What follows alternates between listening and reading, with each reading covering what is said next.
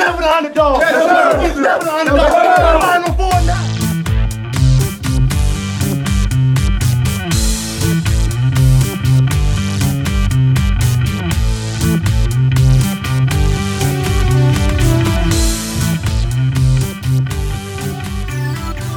What's up, Duke fans? Welcome to the Devil's Den podcast. This is your host, Raul Clement, joined by my co hosts, Josh Smith and Dustin Shu. You're listening to part four of our championship series, which is going to cover the 2015 team. Now, originally, this was combined with part three, which covered the 2010 team. But once we got done recording, we realized it was a little too long, so we decided to split it into two parts. So if you hear any references that seem out of place, it's just a product of that. At any rate, we really enjoyed doing this series and we hope you enjoyed listening to it. And now I'm going to pass it over to Josh. So 2015 comes around and it's remarkably different look. So in just five years, we go from starting, you know, three seniors and two juniors to now where, you know, the lineup kind of shifted. Um, the the most prominent lineup that that I take away from 2010 uh, is you have three freshmen with Quinn Cook and Matt Jones out there. So it was Tyus Jones, Quinn Cook, Matt Jones, Justice Winslow, Jahlil Okafor. There were times where Justice was starting at the three and Jefferson was in there. There were times where you had Sulaimon still at the early part of the year. So very different. And the, the story for 15 is you still kind of have to go a little bit back to 14. So 2014, Jabari Parker, Rodney Hood, Duke's an offensive juggernaut, maybe our best offensive team of all time in 14. Um, that, that might sound a little little familiar to or unfamiliar to you now as you think back on 14, but offensive was not our problem. Either way, so we we go into the tournament in 2014, lose to 14 seed Mercer in the first round, making that two out of three years we lose first round.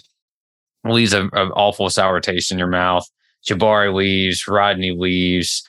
Um, you know, we I think Tyler Thornton and Josh Harrison were seniors on that 14 team, so they left.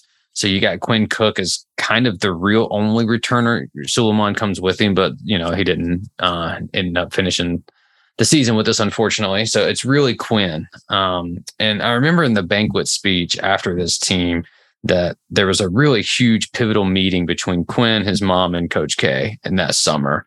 And, you know, Quinn was kind of, you know, he had just had a huge sophomore campaign in 2013, then kind of gets demoted a little bit in 2014 and K says that he wants him to be the leader. Um, that he wants him to lead this this group, and that's where you know if you're familiar with the story, um, you know, UConn wins it all in 14. Quinn sends the the little tweet out to Tyus saying, "Yo, that's going to be me and you next year, little bro." Because Shabazz Napier and then boys, uh, Brian UConn, yeah, yeah. Boatright won it in 14. Um, so you know, we start the year huge recruiting class. Number one, you know, you get the, the package of Tyus and Jahlil. That's, you know, 14 days later, I think Justice also commits. Um, then we rounded out with Grayson Allen, who might actually have been the first commit, I want to say, of that class. Yeah, um, he committed uh, in the spring. Yeah. Uh, yeah. So like several months earlier, I think. Yeah. Yeah. Um, so yeah, so you know, along with Quinn, you have Matt Jones coming back to join them, Amile Jefferson, Marshall Plumlee, and Rasheed, who was dismissed from the program in the end of January, right after that Notre Dame game. So, you know, we start the season off electric. We're 14 and 0. A lot of y'all probably remember the huge game at Wisconsin to start the year. I think they were number two in the country at that time. And, you know, Wisconsin's a, not a great place to to go and play if you're you're an opponent.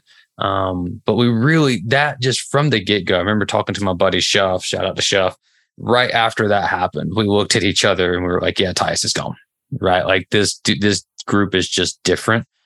You know, what we were running, what we were doing, you know, it was, we just kind of, we went in there and just kind of beat the brakes off of them. Really, it was close, but we just kind of controlled the game. We were physical. Um, you know, Okafor was really kind of working Kaminsky there, and so we start out fourteen and zero. We're undefeated in the non-conference. Um, we start conference play, had a big win at Wake, then we had the setback, right? So we're 14 and 0, and then we lose back to back games to NC State and Miami. And these weren't just like losses, these were blowouts, bad yeah. losses. I mean, these were real, especially that Miami one, too, where we just couldn't stop pick and roll. Um, hadn't kind of just no answer. Was that the that, Angel Rodriguez Miami yep? Was, yeah. Yep. Um, and then I guess for NC State, would that have been? Um, it's not Lorenzo. That would have been Cat Barber, Cat Barber, and yeah. Rodney Purvis? somebody else. Ooh, was Rodney there? before Rodney he transferred to there. UConn.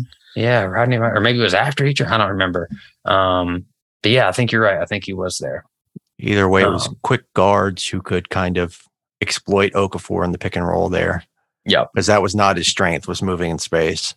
No, to to put it lightly, right? That was not the um the, the strong suit there. So we go to Notre Dame. Uh, we kind of get handed to us. Notre Dame just has our number this season for whatever. Really, there was a stretch of like three years from like 2014 to like 2016 where we just couldn't beat Notre Dame for whatever. Was reason. it the Bonzie like. Colson years? That yeah. was the yeah, you know, from 92 yeah. to 14. Um, yeah, having him as a yeah. having Bonzie out there as a stretch five was like, you know, that was hard for us. Yeah, yeah. I mean, he it, it was like 30 20 too. Like he wasn't just yeah. beating us, he was just feasting against us for whatever reason. But whatever, we get out of the Notre Dame loss. Um, some controversy around Rasheed um, gets dismissed from the program. The only player that I'm aware of that K has ever kind of dismissed from the program mm-hmm. um, puts us down to we're pretty we're pretty thin, and that's when the the whole mantra of eight is enough kind of started which i mean if you're if you can tap back into that space you probably remember that kind of the eight turn sideways infinity whatever. It was a whole kind of motivational thing.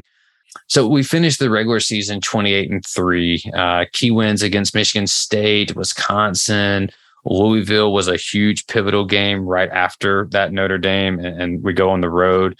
Amile jefferson was huge um, in that game. Tyus was tyus had had a big win over Virginia, who was undefeated and number one in the country at the time, and uh, probably one of my favorite games to go yeah, back and watch because yeah. we just couldn't Amazing. hit any threes, and then Cook hits two. Tyus has this insane kind of like kick out where it gets kicked back out to the top of the perimeter, and he no looks justice. Pass? Yeah, oh, just, yeah, that was just phenomenal. Um, and then obviously that's kind of that's probably when like the birth of stones really happened. I mean, mm-hmm. Wisconsin, yep. you saw it a little bit, but that the shot over Printez, yeah, man, that was tough. Um, that was well, yeah. Tough. Amile started it with uh, I don't want to get too explicit, but with his gesture on the sideline there, you know what I mean? yeah, yeah. And Justice like stops and crouches right. down, and Jahlil's going nuts. Um, you know, that was the not even the black jerseys could hold us back that year. Did you, so, did you mention the UNC games yet? Because both no, of those uh, were big. Yeah. yeah. So yeah, I was just gonna say we swept UNC Uh, the first UNC game is the one that always gets all the buzz, kind of like nationally. I actually hate rewatching that game, too, yeah. mainly because we would go up so big and then we lose a huge lead. We kind of get like we get down in a hole. Okafor has the sprained ankle. Our transition defense was garbage in that game. Yeah, they just blitzed us. And ironically, it was pretty much with everyone on the bench. I think Winslow was on the bench, Okafor was on the bench and like Grayson, Matt Jones, Tyus, and like Amile and like Marshall just like really came in and gave us some huge minutes. Matt was like the uh the specialist of that little kind of like almost traveling, but like hop step back for a three, kind of like before Harden really kind of just made that a huge thing. Um, he hit like two in that game, just just huge shots. But uh, so yeah, we sweep UNC. Um, that's always nice one of the big things too with when Rasheed kind of got dismissed was it allowed Winslow to move to the four. And that's what to me unlocked this Duke team because we basically were playing him as some sort of like free safety on defense. He was kind of like he got the Draymond treatment where like this is your guy, but you're allowed to roam. And he was allowed to just make reads and get in lanes. And, you know, whatever Kay said to him, like he really unlocked justice to me, I think, because he had justice just at one point like he was just grabbing balls off the rim and going coast to coast, like euros, done like it was reckless and wild, but his finishing was just absurd. I don't know if we just happened to have like unicorn Winslow for a year there, but he was hitting three, pretty much doing it all. He eliminated all of his mid range shots, right? Yes. like basically yes, when three pointers or layups, dunks. Yeah. And he started hitting all his threes too. That was mm-hmm. the other mm-hmm. thing. It's not only did Justice to the four improve our defense because he was able to do, you know, the roaming, like you were saying, and kind of offset Okafor's weaknesses. But on offense, it really unlocked him because he was always going to be faster than whoever was guarding him at the four. I remember at one point, um, there was an article that Laura Keeley had written. Um, she used to be like the beat reporter, um, yep. where she interviewed Justice, and he said something like, I just realized one day that nobody can stop me from getting to the rim and that was like that was the moment Yeah, and it just on uh, and you know similar to to other teams. I mean, we're just fundamentally very sound. Um, didn't turn the ball over a whole lot. Um, you know, rebounded thirty six percent of our misses. Our effective field goal percentage, though, is what was just so good. I mean, mm. we our shooting. I mean, our two point percentage was number four in the country. Um, we were top twenty five in three point percentage.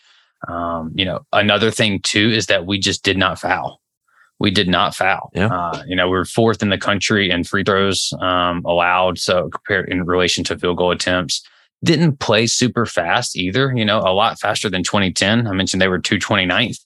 We we're 104. So, you know, kind of like upper third, you know, um, nothing like 01 or, or, you know, those early 90 teams, but, you know, a little bit faster. So they head into to the uh, the NCAA tournament. Um, well, let's let's backtrack a little bit here started out with the ACC tournament, and that's the one of my favorite games too. We started out playing NC State. If you remember, just a little bit ago, I told you how they kind of embarrassed us a little bit earlier in the season. Uh, the famous Winslow quote: He goes up to Cat Barber like at tip off, and he's like, "You boys ain't ready for this," and we just throttled them, dude. I mean, I think at one point Grayson's throwing like no look lobs to Marshall, and it's just getting way out of hand. Um, Unfortunately, we didn't handle that very well because we turned right back around and who do we see? Notre Dame. Um, and so, you know, they they beat us yet again. Uh, unfortunately, I remember that because I, I had tickets to go to the championship game, and my uncle, uh, or maybe he's like my second cut, third cousin, or well, whatever he is. Either way, he's a big, he's a Carolina grad, big fan, and uh, we were down there visiting, and they were getting ready to go to the game, and he was talking that he bought his tickets from a Duke fan, um, so it was it was nice to see that Notre Dame also kind of gave them the business that year as well. Hmm. so you know, shout out to them. But you know, second loss to Notre Dame that year, and Mike Brey being at Notre Dame, K is pretty notorious for not losing to his former assistants. But for whatever reason, Bray has the the formula, or he did. Not so much, yeah. not so much anymore. But uh, but that Notre Dame team was no joke either. They I were mean, really good. They almost they almost knocked off Kentucky. Should have knocked off. Should have knocked. Yeah, yeah. They had them boys um, yeah, that was a really good Notre Dame team. So we finished the we finished the year overall 35 and four, but just like 2010, we enter the NCAA tournament, number one seed in the South. Um, but we start out, we beat Robert Morris 85 56 in Charlotte. Shoe, me and you were at that game. I think Shelf yep. was with us too. Shelf was with us, yep. Cook leads the way 22, 5, 4, and 3, just dominant. Um, also, Plumlee put up a double double in this game. So it was never really close. I think the only main storyline that I really remember watching it is Ja blowing a wide open dunk and K yanking him for that. I don't know if you remember that or not. But uh, and then so we go on and we play San Diego State. And for some reason, in hindsight, I was like really worried about this game. I don't really know why. um, but I was just really because maybe just the way that they played and they were real physical and just old and they had a bunch of athletes. But uh, we blow them out 68 yeah, to 49. That was another one that was over real fast. Yeah, um, it was real fast. I, I remember hearing that they uh, that they had the flu or something. And if you rewatch that game, you can kind of tell they just don't seem to have They're it. slow. Yeah. Yeah. yeah. Ja has 26 and six. Winslow is just the, you know, the stat stuffer 13, 12, 5, 4, 3, you know, just whatever he wanted to do. Um, ends up not even being close or actually our closest game comes up. So we go to the Sweet 16 down in Houston, little uh little homecoming there for for Justice. We play Utah, and if you don't remember, that was a pretty good Utah a, team. They had what three NBA guys on that? Or, yeah, what we yeah. say it was Kuzma, Poeltl, and, and um, the guard Delon Wright. Right, was yeah. like he was their best player, like six five, could really do it all. He got in some really bad foul trouble, but yeah, all three of those guys are like starting level NBA players. Yeah, no, they were they were good. Um, and when this was, you know, when I think of this team, um, this or this regional, this is like the Winslow moment, right? Like we go to Houston, it's in his backyard. Uh, we started against Utah. He goes for 21 and 10. Um, to me, there's also a funny thing. If y'all remember this, this was like a, a weird Amile Jefferson moment where he catches the ball on the post and like no one's guarding him, right? And he like looks and he turns and he like fake passes and then he looks back and then just goes and dribbles and dunks it. Like it's like 10 seconds, I swear, of just like game clock. And he's just made, I think he's just like, you know, you're just gonna give me the rim. There's also a weird little uh controversy there with like Vegas and the odds makers, if y'all remember that. So the game had ended and they called some kind of weird little foul where we actually had to come back out and shoot free throws or something like or Utah did or whatever it was, I think it flipped it to where it made it where the line was a push or a cover, and it Right. wouldn't have been. Yikes. Uh, it was this huge, like the game had been over and like going to the lockers, and they brought us back out. I don't know if y'all remember. Feels feels a little suspicious. Yeah. yeah so that was a little kind of sketch um also i think that game broke cook's streak where he had had like oh it was like over a 100 game or like close Yeah. to like 100 games with a made three or something in it. Um and that one that was the one that that broke it. But you know you probably, you'll probably trade that for for the for the win. We go to the elite eight. Um you know have this is gonzaga but it's not really the gonzaga that we know now. This was starting that kind of progress for them it started that moment for them um they had the guy from kentucky uh what was it wiltjer i think that Kyle was on that team yeah. kevin pangos and the big Pang- guy uh it's just getting Karnowski or something like that. I Oh, the think big, was yeah, the big bearded they had white two guy. they had yeah, two yeah. really big guys on there. Um, you know, we we we kind of handled this game. We we won sixty six to fifty two. It got close. That was the. Matt Jones game, right? Matt Yeah. Matt was awesome. I mean, Yeah. Matt was awesome. He was four for seven from three. Um, Justice was was huge. He had a, some two huge like late corner threes. Um, I'm sorry of to interrupt, but uh, they had Sabonis on that team too. it's a bonus. That's it. Yeah, that's Yeah. what I was thinking. Yeah, yeah. Uh, they I mean, but two he was bigs, he was coming off the bench, so yeah, easy to forget. But yeah, Yeah, yeah. I remember Wiltjer missed it like a bunny layup, and Ja goes coast to coast against like three Gonzaga players, and he like from the three point line, he takes his left dribble and just holds the ball above his head as he's just running to the basket. Um, also, one of the coolest kind of like heady plays from Tyus in that game, where I don't remember, the ball goes out of bounds and he jumps up and throws, Throws it it down off on Sabonis or the Yeah. other big guy.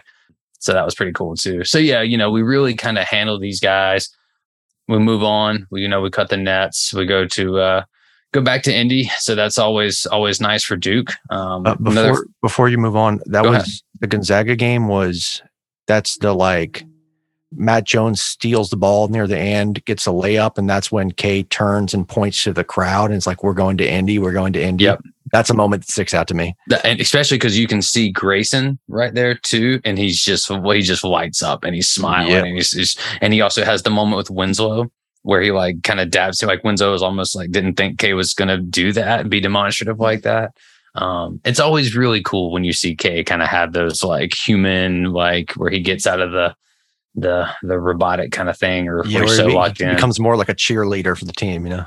Yeah, yeah, for sure. Um, so we, we head to the to the final four. We're matched up against Michigan State. Now, Michigan State, they weren't seeded very well. Um, again, not to just crap all over Izzo, but so Michigan State entered the season as a top 10, top 15 team. They were 15th in KenPom when we played them early in the year. Um, so we played them third game of the season. Might not remember that game too much. Duke pretty much handled that game too. We beat them by 10 so we have a rematch here and uh actually we watched this game shoot uh at Shuff's old place where he was living with jeff y'all came Yep. down Yep. and the game starts and like you know I'm, I'm a little of the of the half empty kind of guy the the game starts denzel valentine hits like two or three threes they go up like eight or ten and i'm just like all right we- we weren't ready to play you know this is over Um, Vintage Smitty. like there. it's, yeah. it, the moment I say that, we go on a twenty to four run or Yeah. something and just blow the doors off of them. Um, now it's all right, beer pong. Yep, yep, pretty much, pretty much. Now we're good. And but I think the story there though is in hindsight is and it- not that this was his first big game. He had a huge game against Wake on senior night, but in the tournament, Grayson comes into the Michigan State game, goes for nine and five, had the three, had the one where he misses the three on the corner, gets the rebound, and down. dunk. Yeah. almost missed it, but you know he got it.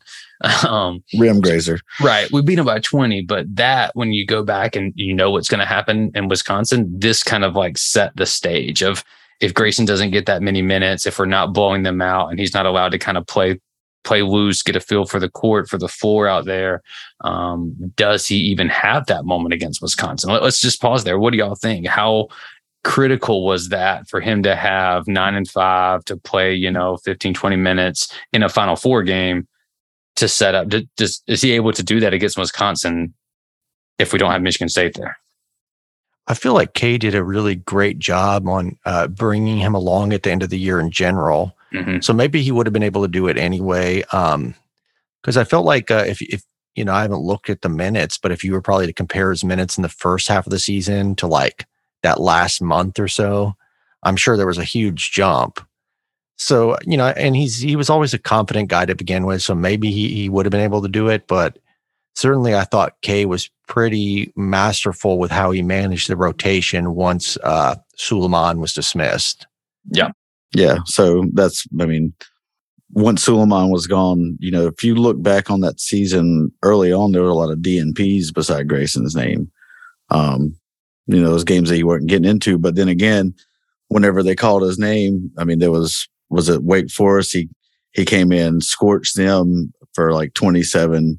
He was beating Uh, him at half, I think. Yeah. Yeah, exactly. So, um, I think just the, com- the competitor in him, uh, regardless of if he had played a minute up until that point or not, he was just going to give it all he had. And I think he knew in that moment, like they just, they needed some kind of spark from somewhere and, uh, he could be that guy to give it to him. Yeah. Do you Yeah. remember? Uh, I think Justice said that he hated playing against him in practice, and Yeah. he used an expletive to describe him. So we're keeping this show clean, but yeah, yeah, yeah.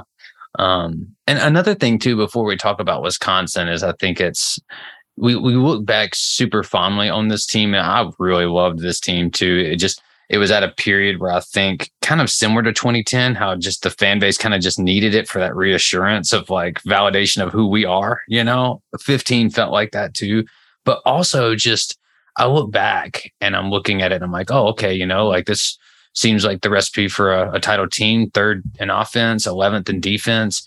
But we were like sub 60 in defense at one point. Like we were not a good defensive team for like, we were an okay defensive team for like early part of the year. And then we cratered like really, really hard. Like even when we were winning, we were giving up a ton of points. Virginia Tech almost beat. Like Okafor had like 35 or whatever it was. And they're still kind of hanging there, hanging there. Um, but in the that tournament, game went to overtime. I think. yeah. And then the tournament hits and we like we finished 11th in defense, but we were like by far, I think the number one defense in the country, like by the time by the finish of the tournament. Um, you know, because we played some really good offensive teams in there in Gonzaga and obviously Wisconsin is just a historically great offensive team. If you, you know, just to usually the team that ends up winning the title, uh, typically if you go back and look on Ken Pom, like they're always going to finish number one. We won the title. We're a really good team. We still finished third. That's behind Kentucky, behind Wisconsin. Um, you know, if you're an advanced stats kind of guy, you know, Wisconsin with a 129 adjusted offensive rate is just absurdly good, r- really good. Maybe, you know, people said at the time, and I think this is what I would kick back on is again, like 2010, it's Duke got lucky because they didn't have to face Kentucky, but I'm not so sure we got that lucky because Wisconsin was just tremendous um, offensively, and they had the revenge factor. And I didn't want to play Wisconsin because of that, because we had just, we not just, but earlier in the year, we go up to their place and beat them. Um, Uh, We got lucky that we the- didn't have to play Notre Dame's what happened. That's what really happened. Yeah, like I mean, because like you said, Notre Dame should have beat Kentucky in the was that the Elite Eight game, yeah, it was. I believe. Um, Yep. And for Yep. whatever reason, they had our number that year because yeah, two of our losses were to them. Yep. And so, you know, and I, I want to draw a little bit of a, a parallel. Um, maybe I'll do it after we talk about the game. But so we, we beat Michigan State handily, 81 61. We're gearing up for Monday night rematch against Wisconsin. I remember, and if you go back and watch the the intros to this game, I was really worried because it's showing our player intros and we look pretty nervous. Like if you see Tyus's face, you see Ja's face, you see our, and we just, the moment was huge. Um, and a lot of the game, I think we kind of saw that where we were kind of tight and we just weren't really running fluid stuff. You know, the Wisconsin kind of first half is back and forth. Grayson played well. Quinn was really good in the first half. Tyus was pretty good. Kaminsky kind of really got the better of Ja in this game. You know, he got him in foul trouble. Um, he was moving. He was really flashing to the three point line and flashing to space a lot in this game. Um, start the second half and we just get knocked back. We go down nine. Uh, and that's really, I think, where this kind of game story takes place is we get knocked back, we go down nine. Here comes Grayson Allen, and so he comes in, hits a shot, and then immediately has the probably the biggest play in the game where he gets the he gets the steal on the baseline or on the sideline sidelines. He's going towards our basket. They're kind of fighting for it. Ends up knocking out of bounds, gets fouled, and he looks over at the team and he's just yelling like, "Let's go, let's go!" And that that sparked us. So Grayson comes in off the bench, has 16 points. I think he scored what eight or nine in a row there, Yeah. like two threes, had a, and like The two and one. over Dekker. yeah, the- yep. yeah, and then the M one. And the coolest part to me, and I think this might have been K's like single greatest, like or up there with his in-game moments of just trusting that and calling sets, saying, you know, give Grayson the ball, high ball screen, right? Give Grayson the ball, high ball screen. Give give Tyus the ball, high ball screen. And I think K actually credits that to Jeff Capel Does, yeah. um, of saying that he was seeing something in their defense of like, you know, hey, coach, we need to give Tyus the ball and just run high ball screens and just let him make reads, let him kind of pick this apart. And you see that in the second half, where not only does Ja come out and set a ball screen, if Tyus doesn't like it, he refuses it and tells him to come set another one, you know, and he's like double setting just to get his spots. and Wisconsin Tyus- keeps Wisconsin keeps going under. They, didn't keep going under. They keep sagging, and he hit like two or three. Um, one was a three, was the huge dagger, but he hit Yep. two more just like mid range twos where he just goes right up, and they just couldn't handle it. Um, and they never really adjusted. You know, I mean, I, Ryan was pretty had some pretty salty takes after this game. I'm not going to Yep. entertain all of that, but the saltiest he should have been in his is his failure to adjust his defense. He just watched it happen. He didn't adjust Um, his offense either. Like I know that Nope. was a big thing where they were down and they needed to stop running clock like they always did because you know they played really slow and they're they're Yeah. out there taking 30 seconds to execute their shots while they're down six with like a minute and a half left. So, you know, Yeah. on both sides, pretty Yeah, bad and- coaching. and we had some really great defensive um sequences there late in the game some ball denials and it was almost like it yeah, was Matt, almost like Matt we and Amile Jefferson. yeah yeah we kind of had this like no it was a like a modified no middle defense where everything Mm-hmm. they were doing was so far out that none of their guys could get and they Right. didn't have a guy that wanted that shot you know so you, a lot of those late threes those late shots they were taking I um, remember think- Emil uh, defending Kaminsky one on one in Yep. the post pretty well. Uh, he was like fronting and Yep. they couldn't get a pass into him. And that might have been the shot clock violation, honestly. And that that was the other thing too. I was gonna, I'm glad you mentioned that because Grayson comes in and gets the offensive kind of credit and spark for doing that. Ja getting in foul trouble and Amile coming in and guarding Frank was really what did it because he was kind of feasting there for a little bit. Um, and then it allows Ja to come back in fresh and he gets the up and under and one where Kaminsky's trying to wrap him up. He gets Yep. an offensive rebound and a kick out. Um, you know, and obviously, you know, those two guys were huge. Tyus, you know, Stones lives forever here, right? Onions 23 from and the little 5. guy. Yep. Onions from the little guy. Um, one of the kind of cool stats from this is comparing it to 2010, where I asked you, you know, about the freshmen. Only freshmen scored in the second half. No non-freshman scored the entire second half of this title game, playing against, you know, A all bunch these of older guys. Yeah, veterans. Yeah. Yeah. Um, who had just beaten, you know, undefeated Kentucky. So, you know, Kentucky's sitting there at 38 0. They go in and just beat Kentucky. And this is kind of what I wanted to for us to talk about a little bit. But the comparison of 2015 Wisconsin to 91 Duke. And so we talked a lot when Raul was doing the 91 season about, you know, what it meant for them to lose in 90, but then what it meant for them to be able to beat UNLV in 91 and then turn around and get it done against Kansas. Well, Wisconsin kind of has a parallel moment there, right? Like their their UNLV is Kentucky, and then we're sitting on the other side, and they couldn't quite summon it again. And I, I was just kind of thinking as we were going through this, I'm curious for you all, like, does that do you make any parallels between that Wisconsin team beating a juggernaut and not getting it done versus Duke was beating UNLV and able to? What what's the difference, I guess, there in those two teams? I mean, the interesting thing is that that Wisconsin in this situation was going up a really against a really young team. You would think if anybody would have the psychological advantage, it'd be Wisconsin there. You know, they're playing a team of almost nothing but freshmen. But yeah, I, I I couldn't tell you exactly what the difference was. Maybe the difference was Duke. Maybe it's just the difference was how hungry that 15 team was for every reason, uh, for whatever reason, and like our chemistry or something because uh, that Duke team, just the 2015 team, didn't lose a big game all year when you think about it. I mean, I guess the closest you could argue would be second round of the ACC tournament because it would have been nice to win an ACC title and cap it off winning every possible tournament we could have that year. But, you know, we beat UNC twice. Um, despite being down in both games. We beat Wisconsin on the road. We beat uh, Michigan State on a neutral. We beat Virginia, you know, high, highly ranked Virginia on the road. So I think the difference might have just been the opponent. You know, that Kansas just wasn't at the level of 2015 Duke. Yeah. Yeah. Because I don't think that, I'm not sure that 2015 Duke would have lost to UK either. Yeah, we were especially at that point in the year, right? Like we were just so so well sound um, on both ends of the ball. And oddly enough, you know, Wisconsin enters this this title game as the favorites, right? So the betting line is Wisconsin minus one. Um, and I talked about how historically great their offense is, and so you know, on the season they have 129 adjusted offensive efficiency. In this game, we held them to 103.3, whereas we were 111.5.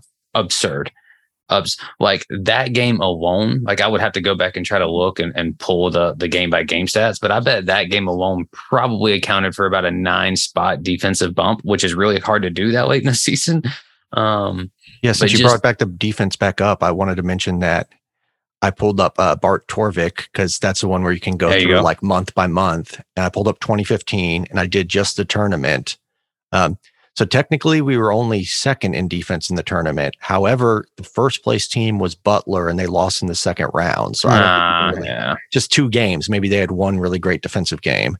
Yeah. But of the teams who w- won at least you know three or four games, were far and away the best. The second best would be Kentucky. Um, and our offense was still 11th. It was still at 124. So that's not shabby. You know, our offense did fall off a little bit in the tournament, but the fact that we were able to make that amazing defensive jump. If there's anything, if there's any such thing as a team getting defensively hot, that's what happened to us. Absolutely. I mean, four of our six opponents didn't hit didn't hit 60. One of those didn't even hit 50. And the other two that did hit 60 scored 61 and we beat them 81 61. And then Wisconsin scored 63. And that's one of the greatest offenses of all time. That's just remarkable. Um, especially if you go back and watch just any highlights. I don't recommend it, but if you watch anything from that Miami and NC State game, and then you see the defense that we're playing here. That's only like a month and a half ago, right? At this point, right? Like maybe two months because this is like early April. Um, just just wild. And I mentioned the Winslow thing where he slides to the four. He goes to the four. We finish the season 18 and one. The only loss to that um, that Notre Dame team again in the ACC tournament. Uh, this time, Tyus Jones, Final Four, most outstanding player. You know, it's an easy decision, easy decision on that one. Uh, I did want to ask you though too, is this the best Duke jersey that we've had? The 2015 Road Blues. The Blues is that up Oof. there as the. I mean, that's my that's one of my like uh, yeah. like top favorites right there. I mean, I do like the new the Brotherhoods. The Brotherhoods are dope for sure. Yeah, I do like the new Brotherhoods. But these um, were our colors though too. You know, that navy is kind of stretching it a little bit in terms of is it really our colors? And I know but, Raul loved those uh those ones that had the weird shoulder thing that I think Paulus and McRoberts might have wore for a year. There, did I? Did I? I'm kidding. I'm kidding. Know, those are the worst. Oh yeah. I can't even remember. You're not talking that. about like the cable one, right? Like where it has no, they, like the... no, no, not the. I think this was uh Nike did it for everybody one year. It was just like a little, like almost a shark tooth in the yeah, I, yeah, I remember. Oh, 08, 09, somewhere around Yeah, there. you remember the one with the chapel on the back? hated yeah, that, that was the 10. Yeah. Ooh, I love those. Though. I kind of like those. Yeah. yeah. Uh, I wasn't a fan. Uh, the, my other nominations would be I think if you look at the Road Blues from 2004, they look pretty slick. Yeah. And yeah. then if you look at the Road Blues actually from the early 90s, yeah. You know, because I just saw a lot of those games. They look pretty slick too. Yeah. Yeah. That, I think that's why I really like these, is because it like, I remember the first time when we were trotting them out, and then I remember we wore them at like at Syracuse, mm, yeah. um, and like Winslow comes out, and like and for a split second, it's just like a flashback of Grant Hill at Duke, right? Yeah. Like wearing that colorway. Um, for some reason, I don't know why Nike didn't didn't release those, but yeah. they know more about marketing than I do, so maybe there's a, a reason for that. But last question here for you all before we kind of wrap up our our series here where does where do you rank Quinn Cook amongst the all-time leaders and captains at Duke? You know, we've had a lot, um, but I think it would be hard to argue that too many guys were a better leader than Cook was here in 15. So, for you all, kind of where's he at for you? Top five, top ten? Where's he fall? Uh, yeah, I thought of uh, some names that would be in his tier, but I don't know if you'd argue they're above him or not. I would say Battier is definitely above him for me as a leader. That's number one, right? Like Yeah. universal. And then, uh, you, you agree, Shu? Yeah, yeah. Yeah. Um, and then Scheyer would probably be, he's got to be up there too. But I'm not sure that Scheyer's a better leader than Cook. Probably about equal. Um, but then I, I don't think that there's anyone on the 91 or 92 team that I would say is a better leader than Cook. I don't feel that they did it. They they weren't really rallying around a leader in the same way. You know, I mean, I guess that Hurley and Laettner both had their moments as leaders, but they could be pretty confrontational. They weren't necessarily people who like united the team. hmm So yeah, I guess I'd put Cook maybe up there like third, second. Ranking I'm- leader seems weird, but what about you? Sid? Yeah, yeah. Yeah, I mean, uh, what what's the time we going back just from in the title teams? Oh, I'm just thinking like in uh, K's entire era. I mean, Oh, yeah, that's a good point. I didn't even think about. Like Dawkins and some of those guys, uh, you know, Amaker was Yeah. was pretty strong. Yeah. sure. Um, I mean, yeah, I'd say he's definitely in in the top, maybe not top five, but five to ten range. I'd say he's right around there. At five could be. And you know, we said Battier is kind of considered universal number one. I could make the case that if we isolate this season, that Quinn's number one, and that's strictly just because of how many of those other guys had to deal with four huge freshmen coming in, three freshman starters also Yeah. coming in, right, and kind of being the only upperclassman, the only senior on the team. Um, And Quinn had actually lost his starting spot for a little while there early in that season, didn't was it that year or was it the year before? Maybe I'm thinking the year before. 14 he had and that's one of my you know not to and no one's perfect and you know what do i know but one of my bigger criticisms of k was that management of quinn in 14 because he was so good in 13 um, Sure. running the offense his assist to turnover ratio He's like 14 third team comes all in. ACC as a sophomore. yeah yeah and then, 14 four- we, yeah. we kind of rolled the ball to Jabari and Rodney. and rodney and said you know pick one um, yeah. but you know He kind of kind of neutered him a little bit. You know what he was good at. Like Yeah. Yeah. And part of it could have been on Quinn too. He talked a little bit about just Mhm. his, you know, inconsistency and immaturity at times of trying to figure out, you know, his his place there. But yeah, you know, for me, I think, you know, it- it's it would be top five for sure, probably number two. Um, definitely in terms of just likability and, and what he meant for the program. So we've talked about these major kind of like um, recruiting recruiting pieces of, you know, Johnny Dawkins. We talked about Carewell with, you know, Connor. Um, we talked about Nolan Smith, and I think right after Nolan, Quinn coming on the back end of that just is because Quinn probably doesn't come if Nolan doesn't come. Right. That's kind of the, and so he was really huge into kind of revamping that Duke culture. Um, you know, and so I think he, he, de- he deserves to, to be up there with the, with the best, but And and we didn't hit on it in the 2010 section, but I mean, Nolan almost left.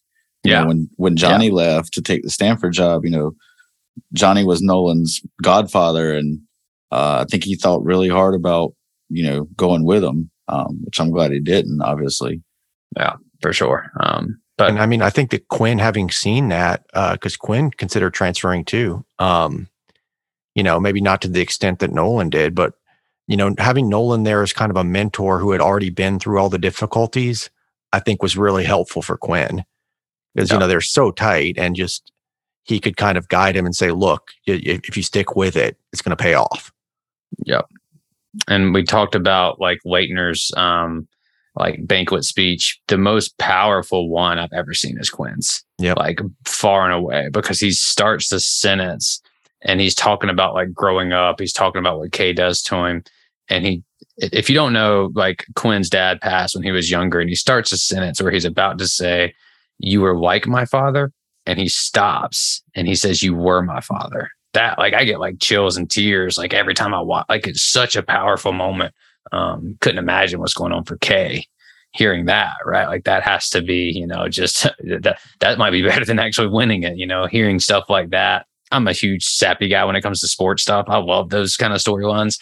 Um, so you know, shouts to Quinn for that one. But as as we get ready to wrap up here and get out of here and wrap up this series, just a brief discussion, I guess, about what were the major takeaways from you all as we kind of went back through and kind of deep dived a little bit into these teams. If there's like a theme Um, you know, was there a takeaway across the board? For me, I'll just start. It was kind of the the adversity that each team kind of faced, right? For each team, there was something, whether it's Bobby going down and Grant having to run point, um, whether it's Boozer going out and sliding Duhon in, no guards in 2010, right? And just dealing with all of that. Zoubek started coming up, the huge emergence there. 15, Rasheed gets dismissed. Winslow goes to the four. So there's adversity across each one. But I'm, I'm curious for you all, is there a takeaway as you went through this process? Do you feel different about any of these teams or, or what do you got? Uh, I mean, for me, I think it's just the, the contrast of each title team. Like what Coach K was able to do is he can adapt to each roster, right? It's not like he's, and I'm not going to name a certain school right down the road, but he doesn't have one formula that he's only going to run for 30 years, right? 91, we're, we're doing this. 01, we're doing this. 2010, we're doing something different. So th- that's kind of what, you know, five titles in, in almost five completely different ways. Yeah. Um, for me, I think it's, um, and sorry if I'm stepping on your toes with anything, but I think it's the, the effect of adversity, um, whether it's in season adversity or, uh, you know, adversity leading up to the title. As we've seen kind of in, in each of these uh, episodes that we've done, there's always a backstory to how these teams came to win the title. You know, it's whether it's losing in 1990 to UNLV or whether it's, you know, losing to Mercer. Just that's the through line for me. It's like you have to go through something to kind of get hungry enough and focused enough to, you know, be able to win six games in a row. Yeah, yeah, and that's a great point too because I was talking about like in season adversity, but right. yeah, the the the hardened, the battle hardened, and mm-hmm. um, and I don't know if it has to be a whole team. You know, maybe Quinn himself was able to channel enough of that, kind of just to say like, look, this right. is our goal, this is what we're going to do. Um, but yeah, I think there's definitely something to be said for how do you handle the moment, and you don't know until you've been in it. And and so you know each of those teams kind of had that, and th- I think as a fan, that's what frustrates me a lot now is we don't have that as my and no fault to the the guys on the teams. You know, go make money, go do what you got to do. If I would have hit the mega millions the other night, you wouldn't see me here right now, you know? so like go get where the money's at. But like I'm thinking of a guy like Keels, um, specifically or, or Wendell that like you know some of these teams those guys are the returners and they have this kind of like grit in your mouth from not just losing in the final four but losing to carolina in the final four and then that carries um, it's one reason why i think roach could just have a huge year coming up just one because he was awesome in the tournament but two because that lingers on you right like that sticks that stays linger um, um and so you know maybe he can can channel some quinn and and just really kind of bridge that for them. But uh, I guess we'll we'll go ahead and, and kind of wrap up. I know we went kind of long here. Uh, anything else from you all as we kind of wrap up the series? It's been a lot of fun doing this, going back and watching some of these these games. Yeah, it's uh when you go back and watch these games, obviously the 2015 and 2010 ones are better to watch just because the quality of the game. You know, if you guys watched any of the 01 and 91, 92. The 91, 92, I might as well have been playing Tecmo Bowl on my Super Nintendo. yeah, the HD is not not there. yeah, you get the grainy VHS transfers and stuff, but yeah, yeah, it's kind of pumped me up to watch uh to watch Wisconsin. Actually, I haven't watched that in a while, so that may be on the agenda later tonight. yeah, there you go. Um, I, I, I watch a lot of games, like a lot of old games anyway, but uh, some of these tournament games I hadn't watched in a, a, long time. I have the whole 15 run, um, not HD though. You know, that's just the the way it goes. But um, yeah, and I guess you know, as we look forward to the the Jon Scheyer era, when's the next one going to be? When do we get to do another one of these? I hope soon. I mean, I'd like to catch one, and I'm not. I don't want to, you know, put a curse on us. Smitty and I have already done that before, so uh, you know, won't make any definitive, but hopefully in the next couple years, three or four. I don't care. I'm going to risk it. Um, I'm going to say 23, 24 is the season. Okay. I like that class a lot, the 2023 class. So just two years from now. So I'm going to be bold. And if it doesn't happen, the program falls off a cliff, everybody can blame me. there we go. Um, yeah, you know, it's hard to it's hard to to kind of look down the road. Um, I, I, really love. I think it's the 24, 25 class. Yeah, the, that's a, the Cooper Flagg, the Cameron Boozer, Cayden Boozer class. Like that would be one. Like if those guys come together. Um, yeah, the issue the with that is we haven't well. actually landed them, so I don't want to like. Yeah, yeah.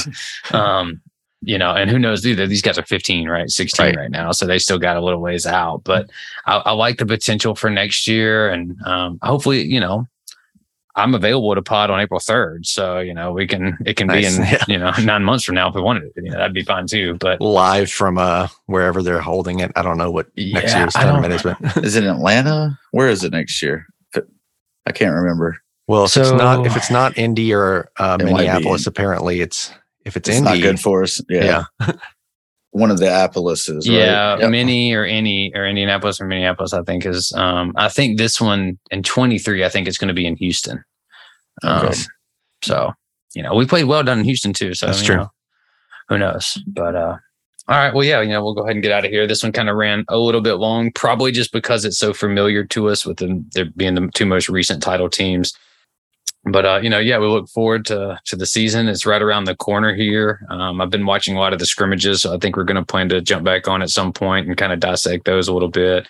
Um, still have one or two guests in our back pockets that we're trying to kind of coordinate some time. So hopefully, uh, we can get them on. Pretty excited about that. Yeah, don't want to drop any spoilers until we got uh, till we make it official. You know, don't want to don't want to assume anything. You know what that means. But uh, basketball is right around the corner here. Um, you know, and as always, keep the verve high and the face is strong. Go Duke.